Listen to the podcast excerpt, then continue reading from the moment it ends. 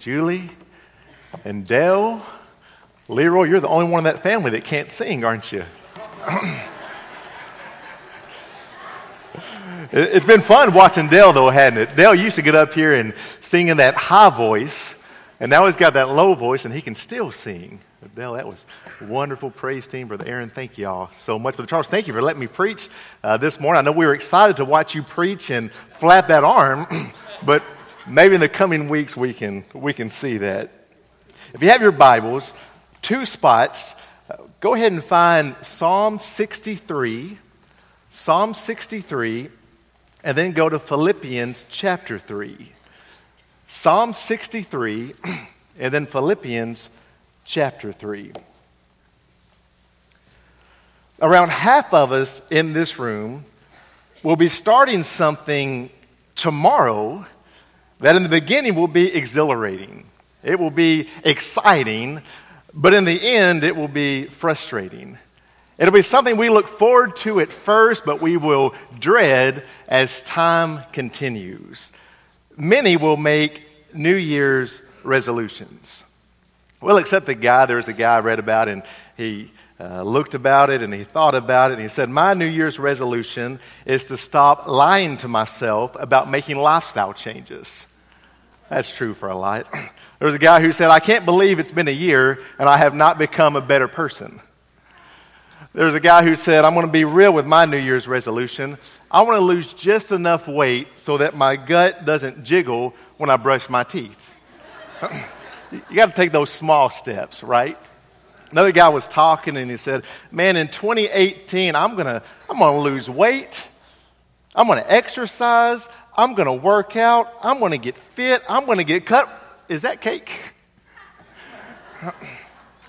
Little boy went to his dad and he said, Dad, what exactly is a New Year's resolution? And his father said, Well, son, it's a to do list for the first week of January.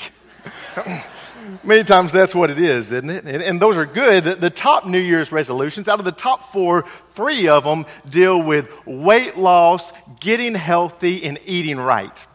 Did you know this? Did you know that in December and January, gym memberships rise 40 to 50 percent? Anybody here joined a gym this month? Don't raise your hand. You shouldn't do that. but they rise 40 to 50 percent in January, and then in February, they go back down to normal. The next one on the list is to save money and lose debt. Next resolution is to stop drinking so much alcohol or to stop smoking uh, to lose stress in your life. Next one is to, to volunteer to do something for someone else. Number 10 on the list is to go on vacation and travel somewhere you've never been before. New Year's resolutions are a good thing. There's nothing wrong with a New Year's resolution. It's when we, we, we look back and we think about our life, we think about where we've been in the previous year, and we see some areas that we need to grow. We need some things that, that, that, we can do better on. Maybe we look at our life and we look at our, our marriage and we say, you know what? I can be a better spouse. And in 2018, I'm going to be a better spouse. Or we look at our children and we say, in 2018, I need to be a better parent. I don't spend enough quality time with my children. There are things that I can do better. And so it's good to reflect over the previous year and to improve who we are as a person. The problem is, the latest study shows that only 8% of people actually keep their New Year's resolution. 8%. About 50% of people make New Year's resolutions, and out of that 50%, only 8 will keep it. 80% of people will not get past January. They won't get past three or four weeks before they throw in the towel and they quit. That's why I believe what we need is not a New Year's resolution, but we need a revolution. We need a revolution in our heart. We need to be the best that we can be. We need to reach our potential. We need to seize the moment. We need to make the most out of every opportunity. And what I want to present to you this morning, hopefully quickly, because I know we have children here with us. My kids are in here and they get loud when we take too long, so we'll move quickly. But there are two areas that I believe are foundational to making us what we should be in 2018. Two areas that will put us on the right course. It's more important than losing 50 pounds. It's more important than getting six pack abs. It's more important than paying off debt and building up a strong emergency fund. The two areas I want to present to you this morning is that we would passionately pursue Christ and that we would be liberated from legalism. That we would passionately pursue Christ and that we would be liberated from legalism. What does it look like to passionately pursue Christ? You're in Psalm chapter 63. Let's look at it. David says this He says, Oh God, you are my God. Earnestly I seek you. My soul, it thirsts for you. My flesh faints for you, as in a dry and a weary land where there is no water. You know what David's not saying? He's not saying, in the year 2018, I want to be a better guy. That's not what he's saying. What David is saying in this psalm is that there is a yearning inside of me for you, God. God, I am desperate for you. God, I must have you. I must have more. What I have is not enough. I am seeking more of you, God. And he continues. So I have looked upon you in the sanctuary, beholding your power and glory, because your steadfast love, it's better than life. My lips will praise you. So I will bless you as long as I live. In your name, I will lift up my hands. My soul will be satisfied as with fat and rich food, and my mouth will praise you with joyful lips. What David is talking about is the fact that God is all consuming. God is the one who consumes his thoughts. God is the one who consumes his emotions. God is the one that he is longing for. In verse 6, when I remember you upon my bed and meditate on you in the watches of the night, for you have been my help. And in the shadow of your wings, I will sing for joy. My soul clings to you. Your right hand upholds me. My fear is that we have lost this in the modern church. We get uncomfortable when we talk about this all consuming passion for God. We are a people of balance. And so we want to balance our spiritual life with our work life and with our social life and with our family life. But when you look to the Bible, there is no balance. God is to be everything to us.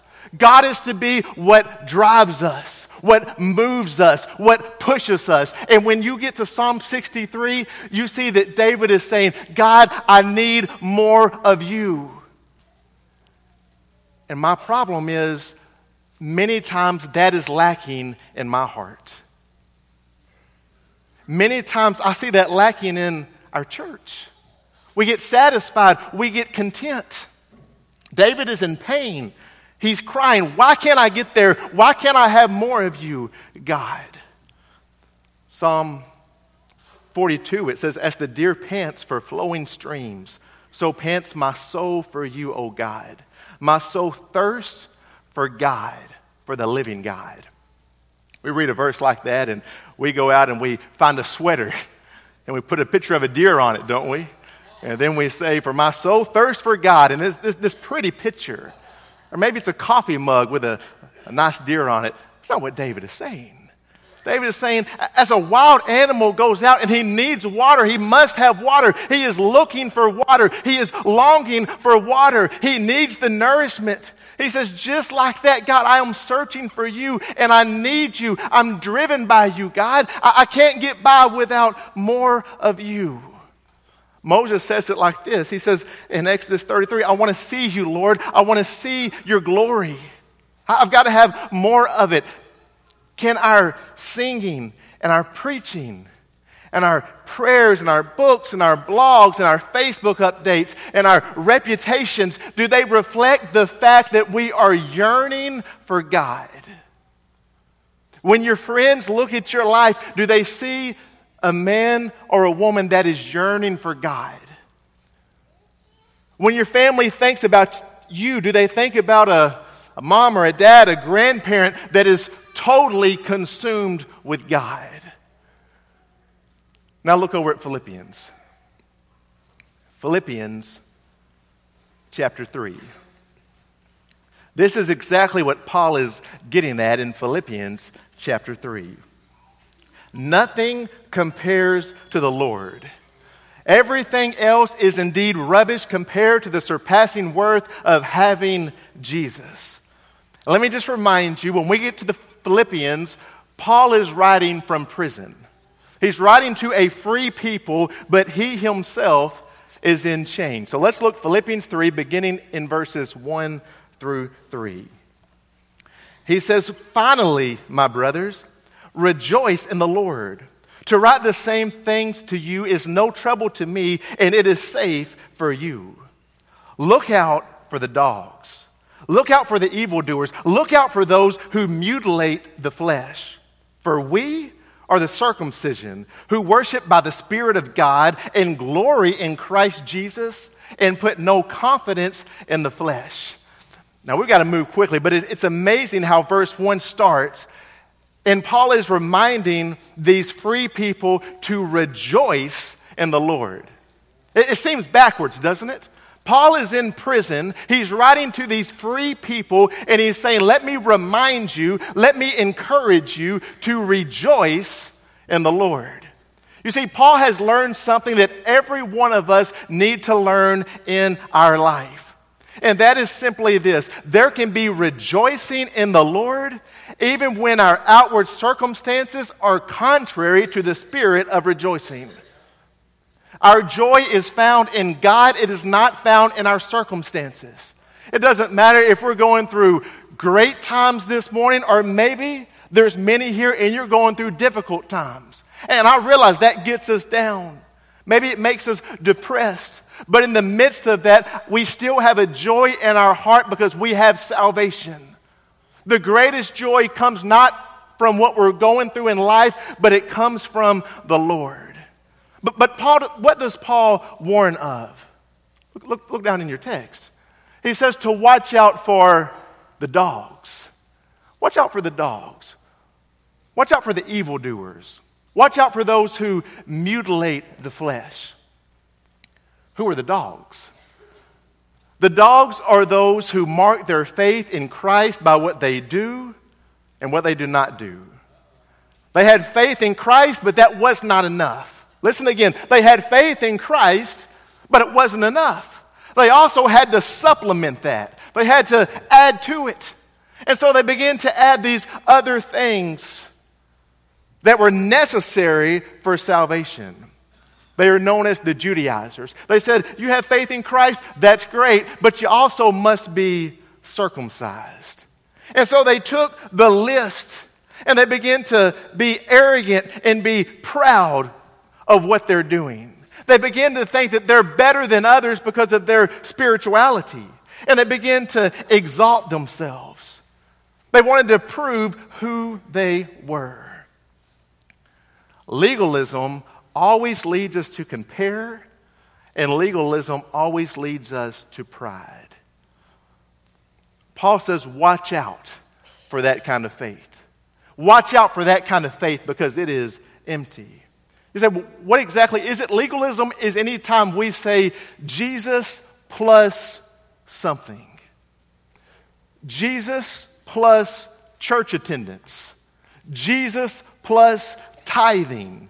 Jesus plus my life group. Jesus plus Bible study. Jesus plus whatever it is we want to put in that blank. When we say, I'm saved, and there's anything besides Jesus that leads to our salvation, the Bible makes it clear that that is legalism. And I want to remind you, God hates legalism.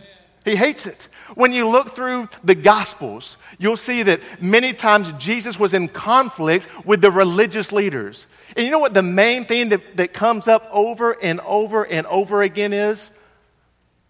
Their legalism. And so Jesus comes and he talks against, against, and against their legalism. Uh, look down in verse 3. Look where he goes next.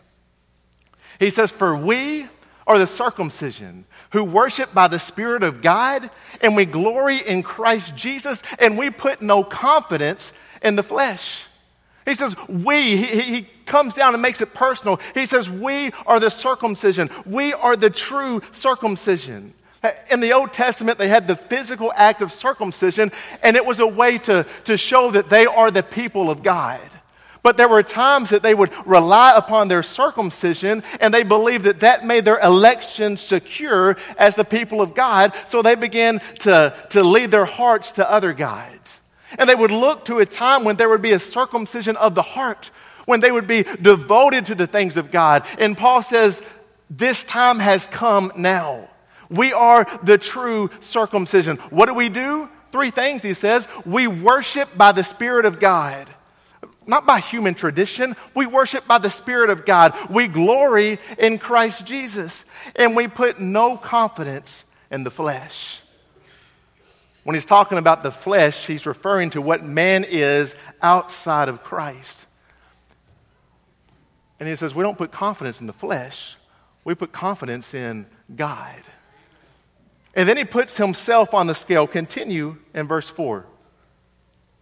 He says, Though I myself have reason for confidence in the flesh also, if anyone else thinks he has reason for confidence in the flesh, I have more.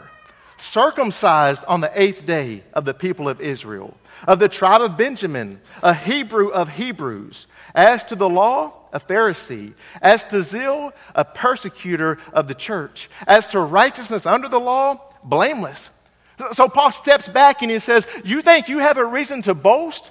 You think you have a reason to be proud? You think you have a reason to be arrogant? You think you have a reason to come in and compare yourself to others? He says, I can do the same things. And he begins to list his credentials. Some of them came by his birth. He was born in the right family. He was circumcised. He had this racial identity. He was able to speak the language of his people. And some he added to it. He says, Man, I was, I was zealous for the things of God. I, I was going after this hard. I was a persecutor of the church. I was living my life to try to set myself up over others. I observed the law in every way that I could. And he's listing all of his credentials. You see, we can do that same thing, can't we? We can begin to think about our spiritual life and we can say, you know what I do? I hardly ever miss my small group. I've gone through 2017 and I've only missed twice on my Sunday morning worship. Once I was sick and once I just wanted to stay home, but I've only missed twice. We can say, you know what I do? I go through my life and I read my Bible just about every day of the week. I go through my life and I tithe weekly. Every penny. I tithe it to, the, to just the spot of it. I never miss my tithe. I share the gospel with my neighbors, except the one on this. I don't like him very much, but all my other neighbors, I share the gospel. I don't listen to secular music. I listen to, to Christian music. Maybe a little 80s rock or something, but every once in a while. But other than that, I listen to the, the Christian music. I don't see R rated movies. I'm faithful. I'm faithful as a man, faithful to my family. I use the right Bible translation. You'll only catch the right one in my hands. I only want the right kind of music sung in my church. And if it's not the style I like, I'm not going to participate. You see, I've got all this stuff going on and it's all right. I'm good. I'm on the right path. I'm on the right track. You look at me on the outside and everything looks fine in my life. And Paul steps back and he says, You know what that is? That's what the dogs do. The dogs, they say, I do, I don't, I have, I never, I might, I sometimes. That's what the dogs do. And he says, Who cares about any of that? That's not what it's about. Some people think they've earned the love of God by doing these things. They think that God should be impressed by their life. They think that we bless God by coming in and worshiping Him on Sundays. Let me just, let me just say this. God doesn't need, I'll just say me, God does not need me, and I don't impress God. There's nothing about me that impresses God. God doesn't need you, and you don't impress God. There's nothing that God needs about me or about you either. Look at verse 7. He says, But whatever gain I had, talking about all these things that he just listed, whatever gain I had, I counted as loss for the sake of Christ. All this self improvement, it still did not earn a lick of grace from God. It does not even begin to approach the perfection of Jesus. It's like building this tower to the heavens, but the problem is it will never reach. It, it, may lead to being real good. You can be real good when you come to church often. You can be real good when you read your Bible often. You can be real good by giving often. Now, now, don't misunderstand me. These are things we should be doing. Paul goes on, he talks about working out our salvation with what? With fear and trembling. Paul goes on, he talks about walking in a manner that is worthy of our calling. These are things that we should be doing as children of God. But if you think that this earns your salvation, it earns your spot in heaven, then you've missed the gospel message. The gospel message is Jesus plus nothing. It's Jesus. It's not Jesus plus you. It's not Jesus plus your works. It's not Jesus plus your knowledge. It's not Jesus plus your abilities. It is only Jesus. And when we begin to add to Jesus, what we do is we take Christ and we make him much lower. We take Christ and we put him on our level. We cannot work our way to righteousness. What matters is simply this that we pursue Christ. That we pursue Christ at all costs. You cannot pursue Christ and you may look good, you may sound good, you might even smell good, but it doesn't mean you're righteous. I, I was reading a, a book a while back by a, a well known preacher named Kyle Idleman, and he was preaching in uh, Houston and he said after he preached, he went down off the stage. Service was over, and a, a big man came down and began to talk to him. And he said, Pastor, I've got a problem. He said, My, my daughter graduated high school last year. And since she graduated, she has totally walked away from the church. She's totally walked away from the things of God. And he said, I thought to myself, how do I respond to this? But the man continued. He wasn't looking for an answer, he was sharing his story. He said, Pastor, I, I think I know what happened. He said, Pastor, we raised my daughter in church, and we raised her what to listen to, and on what to watch, and on what friends to have. We taught her all these different Bible stories. We went to all these classes and all these camps and all these seminars. And, Pastor, we taught her how to look like Jesus. But, Pastor, I don't think we taught her how to love Jesus. I think there's a lot of that going on in our churches. We're focused so much on all the external that if we're not careful, and it's through good intention, it's good biblical things, but if we're not careful, we miss the heart. We miss the heart that, that loves Jesus, that longs for Him, that yearns for Him, that desires for Him, that says, I need more, more, and more. Paul said, But whatever gain I had, as I counted as loss for the sake of Christ. Indeed, I count everything as loss because of the surpassing worth of knowing Christ Jesus my Lord. Nothing else matters except for knowing Christ Jesus my Lord. For his sake, I have suffered the loss of all things, and I count them as rubbish in order that I may gain Christ and be found in him. Paul says, All the things I used to have, they're now rubbish.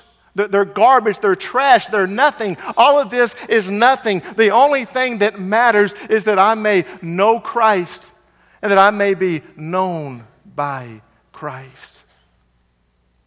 I think a lot of times we go through life and we, we get caught up in this battle, don't we? How much should I really give to the Lord? I, I want to have a good life. I want to have a happy life. I want to be successful. I want to have nice things. And so we go through life and we're grabbing on to the things the world has to offer. And at the same time, we're grabbing on to the things of God and we're trying to hold on to both of them. And both of them are grabbing our attention so much that we won't let go of either one. And we think to ourselves, we think to ourselves, I wonder if Christ is worth me letting go of everything else. I wonder if he's worth it. I wonder if I let go of all the things that, that draw me near that the world has to offer. I wonder if he'll be worth it. Paul says he's worth it. He goes on, he says in verse 8, not having a righteousness of my own that comes from the law. I, I won't get it by my own efforts, but that which comes through faith in Christ the righteousness from God that depends on faith, that I may know him and the power of his resurrection, that I may share in his sufferings, becoming like him in his death, that by any means possible I may attain the resurrection from the dead. Paul says, I can't earn it on my own. I've got to be found in Christ. To know Him, to be known by Him. That's what matters.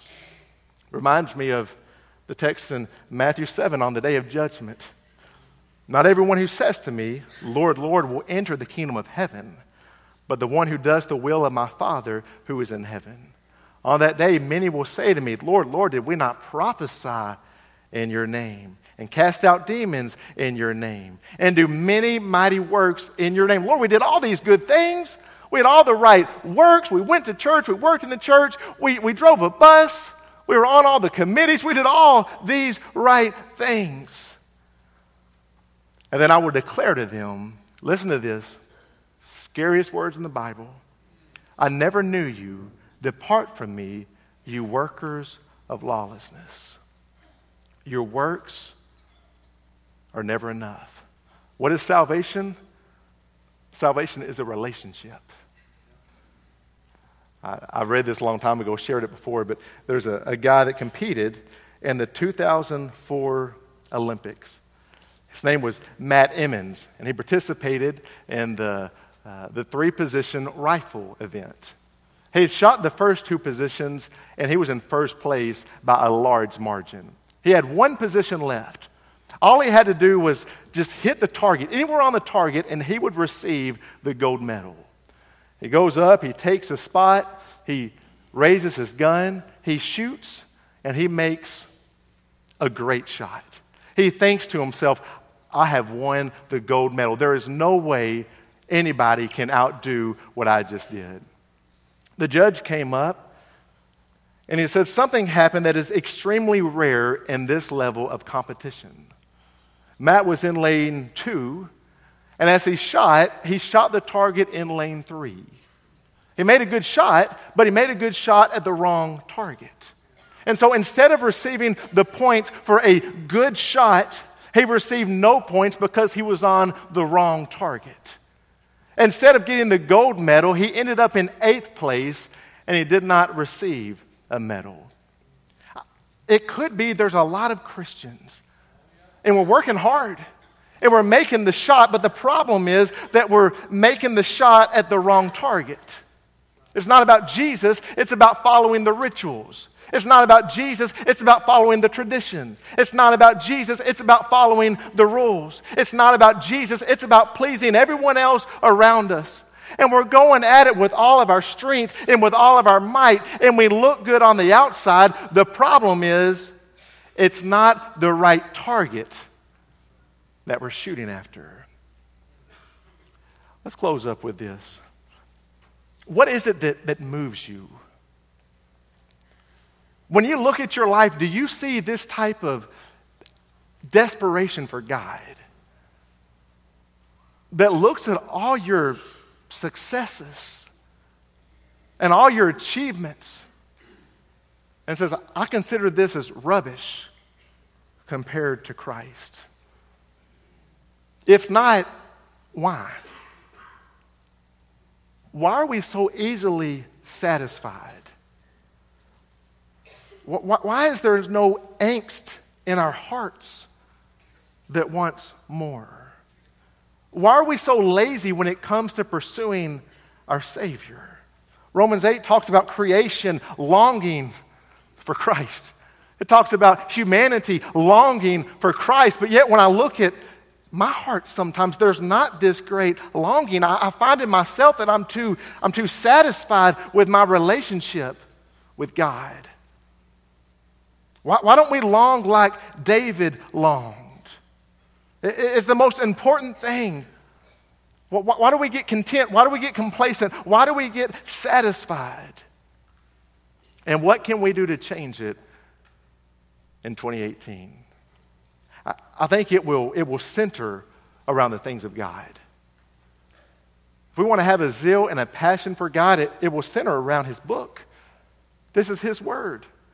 I told you, I'm not big on New Year's resolutions, but January 1st is a great time to start reading your Bible every day. I think it will center on prayer. That's how we communicate with God. If there's no zeal, there's no passion. Maybe there's little zeal, there's little passion. We need to communicate with God, build that relationship. I think it will be centered around worship. When we worship God for, for who He is in awe of His, of his majesty. I, but I think it will also mean that we, we rid some things in our life. It, it may be for you that it's not the big things anymore. As we grow in our spiritual life, it's not the, the big sins we talk about, maybe it's the, the little foxes that come in and they, they stop our spiritual growth. For some, it's sports. I'm not sports guy, and I'm not an anti sports guy, but for some, just watching sports and watching how a 21 year old young man handles a ball is enough to ruin your day. That's silly. And so that can take your attention off of holy things. In my life, something, something we've done is we stopped watching so much television. I'm not anti TV. We have TVs at, at our house. But Brittany and I were talking several months back, and we're just wasting too much time watching television. And when I watch television, what I notice is that I begin to giggle at things that God calls wicked. It doesn't push me towards God. And so we cut back on television. We started talking a few months ago and we started talking about Facebook. Now you're getting close to home. Be careful, huh? We started talking about Facebook. I'm not anti Facebook. We still have a, a joint account. We started talking about what, what is Facebook adding to our life? We, we thought about how we, we had this family time and the kids were all in the living room, and there are times that I'd be in my easy chair and she'd be on the couch, and we'd both be on Facebook. What a waste. Honestly, there's nothing that anybody puts on Facebook that is that important. I don't care, right? But I was wasting a lot of time. Now, I'm not saying get rid of your Facebook. I'm just saying take an evaluation of your life and say, what is it that is distracting me from things that matter? What is it that is, is filling this spot that I ought to be longing for God, but instead of longing for God, I'm distracted by these other things? What are the things that are robbing my affection so that I'm not pursuing God in the way that I should?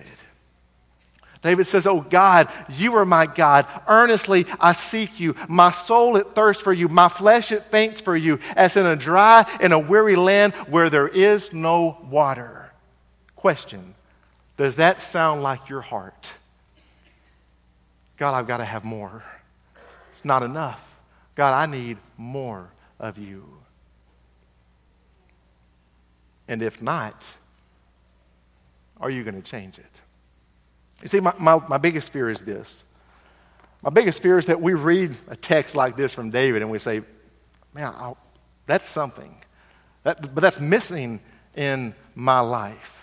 I, I don't have that, that longing. I, I don't have the desire for that intimacy. And, and it ought to bring up in us something that desires it. But my fear is that we can read scripture like that and we can see a drive for God like David had. We can walk out these doors and say, I don't even want that in my life. I'm lukewarm and I want to be lukewarm. That's a scary place to be. When you, when you read about that, that passion for God and you know you don't have it, but deep inside, there's nothing that even wants it. I want to ask you to close your eyes and I want you to think about it in your heart.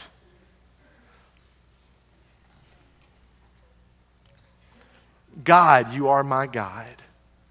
Earnestly, I seek you. Do you really seek God? God, my soul, it thirsts for you. Does your soul, does it thirst for God? God, my flesh, it faints for you, as in a dry and a weary land where there is no water. I wonder, does your flesh faint for God? You say, well, well Case, that's, that's extreme, isn't it? No, it's really not. The Bible says that we're to love Him with all of our heart, with all of our soul, with all of our mind, with all of our strength. That's what David's talking about. He's talking about a love and devotion that is totally committed and totally dedicated. We talk about salvation. What is salvation? It is surrender. It is when we surrender everything that we are to God. So, this should be the typical Christian life. Doesn't mean we don't fall and we don't mess up, but the typical Christian life should be a life that is desperate for the things of God. So in 2018, will you be desperate for the things of God? It doesn't happen automatically. You have to begin to pursue that. You have to remove things from your life that, that hinder that. And I just wonder do you, do you care enough to make those choices? Maybe today can be a time of resolution to be resolved, a time of revolution to where things change. Boy, that would honor God. So I want to ask you to pray about it here in just a few moments. Pray about what God wants out of you, what God wants out of your life in the coming days. What changes need to be made? Maybe you're here this morning and you don't have this relationship. The gospel message has been presented. It's not through works, it's not through anything that you can do, but it's only through Christ. It's only through the precious blood that was shed. It's all about Jesus and nothing else. And so, if you need to know more about that, I want to encourage you in just a moment to come down and talk to with Charles, Brother Jason, or myself, and we'd love to explain that more to you. Lord, we thank you for this day, and we thank you for your the time that we've been blessed with, God. We thank you for your word and how it challenges us, God. And Lord, I pray as a people, God, that we will not be satisfied, God, but we will want more. We won't get complacent, God, but we will desire more. God, let us to be a people that love you, that search after you, God, that want more and more and more. Let it to be known that the people of Woodland Hills are totally in love with Jesus. Lord, I pray you'll have your way during this time. In Jesus' name, amen. Stand with us. He became sin, who knew no sin, that we might become his righteousness.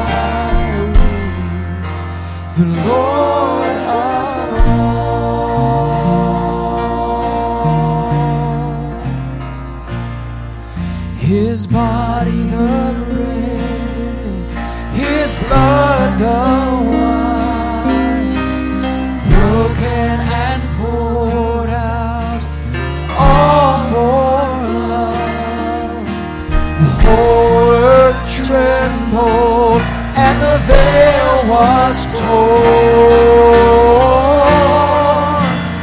Love so amazing.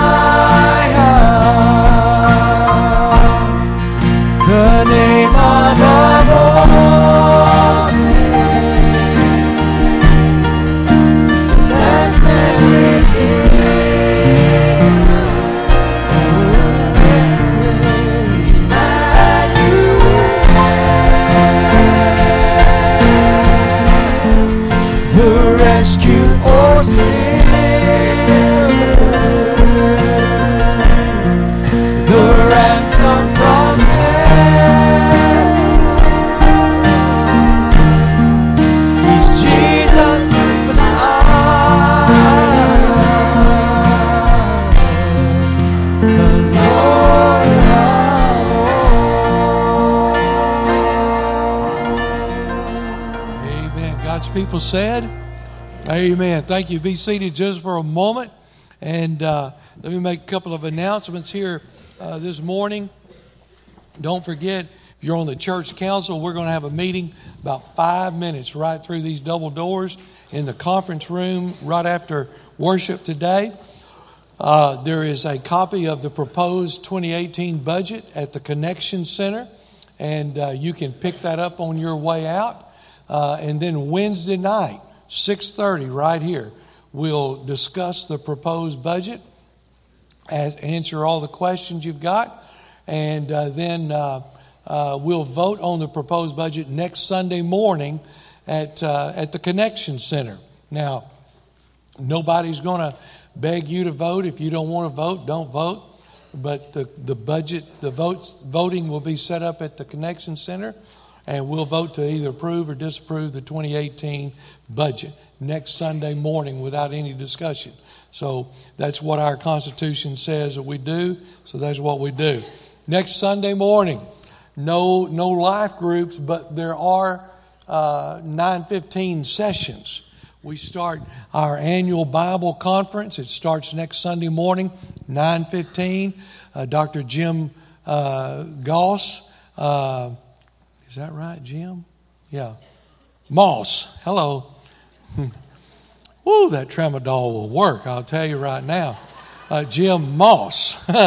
we'll, and we'll also have music, the praise team, and choir, all that'll be with us Sunday morning. But it'll start at 9.15 here in the worship center. There's no, uh, uh, let's see, we are having children Sunday school, aren't we? Yes, we're having children, but no youth. Everything else here. And if you'd like to be in the choir, next Sunday morning is going to be our conference choir. All of our regular choir will be in the loft, but if you've wanted to sing in the choir, be with us next Sunday morning in the loft. We'll meet in the choir room at 10:15. 10:15, going to be a hoot. I'm telling Chip, uh, I want to just throw this thing up against the wall. I'm just telling you right now. Thing got a devil as big as a mule in it right here. Uh, uh, let's see, 1015 or 1030 in that service, Brother Malcolm Ellis will be preaching. And uh, it's going to be great. And then that night, Brother Malcolm Ellis, free supper at 5. The service starts at 6. Brother Malcolm Ellis and the Whisnants will be here with us. And then uh, Dr. Don Witt will be here to close it out that night. then the next night, the Whisnants with Malcolm Ellis and Herb Reavis. If you've never heard Dr. Herb Reavis, you owe it to yourself one time to come to that. Take your Valium before you come uh, and, and just relax and have a great time. And then same thing Tuesday night, except it'll be the Mark Trammell Quartet Tuesday night along with Malcolm Ellis and uh, uh, Dr. Herb Reavis. Got a note also that Jeanette Ashley's going to Buckner uh, here after the 1st of January. So uh, uh, she won't be in Shreveport. She'll be here in Buckner, okay? Did I leave out anything? I miss anything? Yes? Friday night's game night, okay? Supposed to be pretty. Yeah, pretty cold. All right. Well, guys, I want to tell you, I'd go in and lock myself in the house and turn the fire on, what I'd do. Uh, but, but Friday night, it is supposed to be better. And that's game night. Bring a snack. We fellowship together. Thursday night over at uh, Eden Place. And uh, the mix, I believe, has that this week, if I'm not mistaken. Uh, so it, it's great. Okay? Uh, who else did I miss? Anybody? All right. All right. Would you welcome with me this morning Clay and Vicky Jaco? If y'all would come, and they've been visiting. Uh, they've been uh, what? Y'all been here a couple of months. I think you've been in Longview six or seven months. Longview about a year. About a year. Okay. And they come this morning from Rapid City, South Dakota. We're sitting here. 16 below there this morning. It was 16 below there this morning, all right? So they know what cold is. But uh, who, who, who do y'all know best here? Uh, probably Mike and Barbara Taylor. Mike and Barbara Taylor. Come on down here. And you can bring your little McKenna too. Is that McKenna? I can't see that far. Yeah. She always spices things up. I love her to death. All right. I want you to come by and give them the right hand Christian fellowship. Welcome them to Woodland Hills. Didn't Brother Case do a marvelous job this morning? Tremendous. Boy. Let me encourage you. I, I preached over at Arabella this morning earlier, and I told them the story about a Persian general. And uh, this guy had been caught as a spy, and uh, so he was sentenced to die. This Persian general always had a weird way of dealing with people who were sentenced to die. He would tell them, You can either take the firing squad or you can take the black door. Firing squad, black door. Guy was sentenced to die.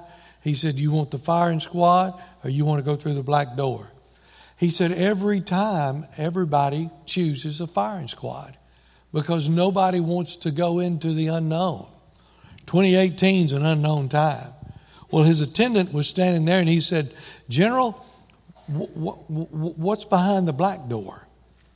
And the general said, Freedom.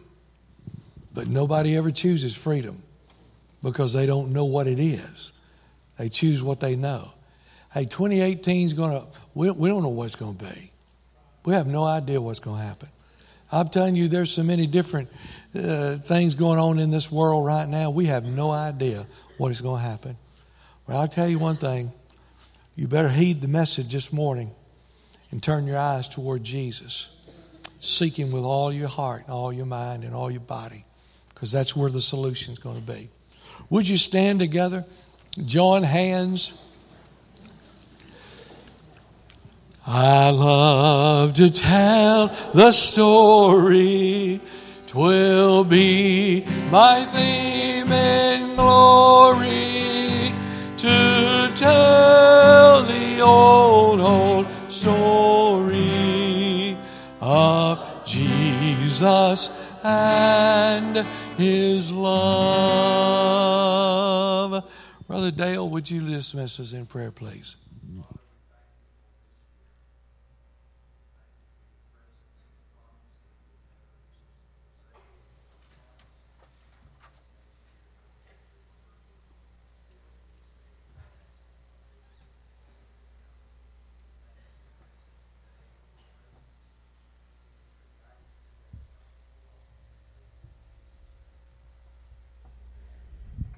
Bye.